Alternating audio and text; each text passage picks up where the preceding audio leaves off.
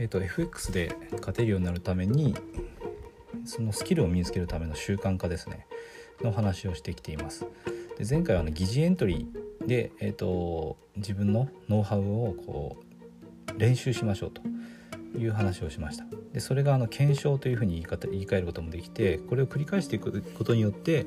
自分のノウハウがですねあのちゃんと優位性があるのかどうかっていうのを確認することができて、えーと、それをしっかりやっておくと、まあ、正しいノウハウというかそうですね優位性のあるノウハウであればバルサラの破産確率がちゃんとゼロになるので自分のノウハウに自信が持てるんですね。でそうするともしも負けが続いた場合あの正しいノウハウでも相場は確率論的に動くので連敗することっていうのも全然ありえるのでそういう時にもちゃんとあのトレード繰り返していけば継続的に資金が増えるんだっていう確信を持って相場に臨むことができるのですごく重要です。これも習慣化してやっていただきたいことなんですよね。でこれができてない人っていうのはどうなってしまうのかっていうちょっと話をするんですけど連敗をした時にあ負けたとこのノウハウダメなんじゃないかもっとやっぱりいいノウハウを探さなきゃいけないんじゃないかっていうふうに思ってしまうんですね。本当はそのノウハウが正しかったとしても自分の確信が足りないがためにそのノウハウがダメだって思ってしまうんですよ。だからそうならないように、えーと、ちゃんとバルサラの破産確率が計算できるまで検証はすべきなんですよね。じゃあもしそのバルサラの破産確率を計算してで、えーと、破産する確率がすごく大きい、まあ、1%を超えるようなものであればそのノウハウがやっぱダメだって言ってもいいと思うんですよ。それか何かあの自分が見落としてる点がないかっていうのはもう一回確認するべきだとは思うんですけどそういうふうにして、えーと、ちゃんと検証するってことですね。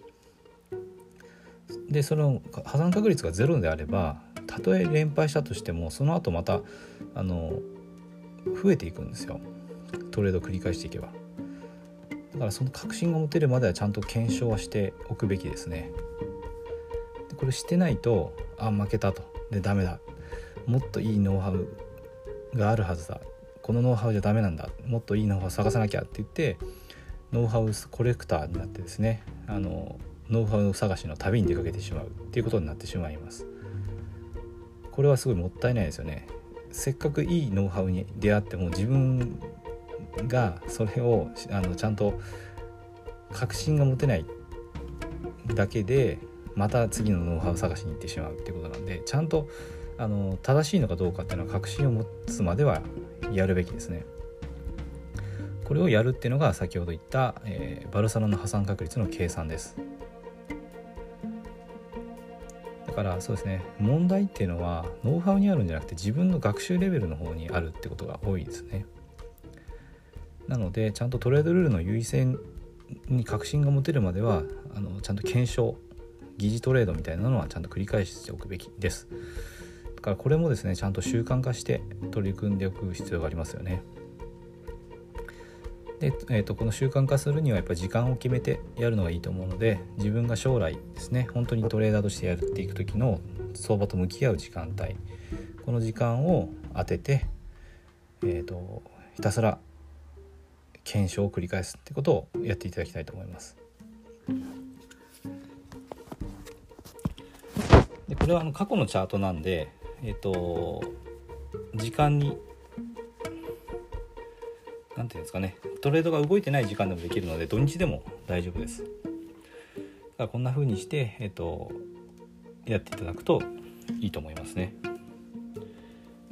とにかくあの自分のノウハウに確信が持てるまでやるってことが大事です。あこれでやっていけば、うん、絶対できるぞって思えたら本当にもうそこで勝ちだと思うんでそこまではちゃんとあの繰り返しやっていただきたいと思います。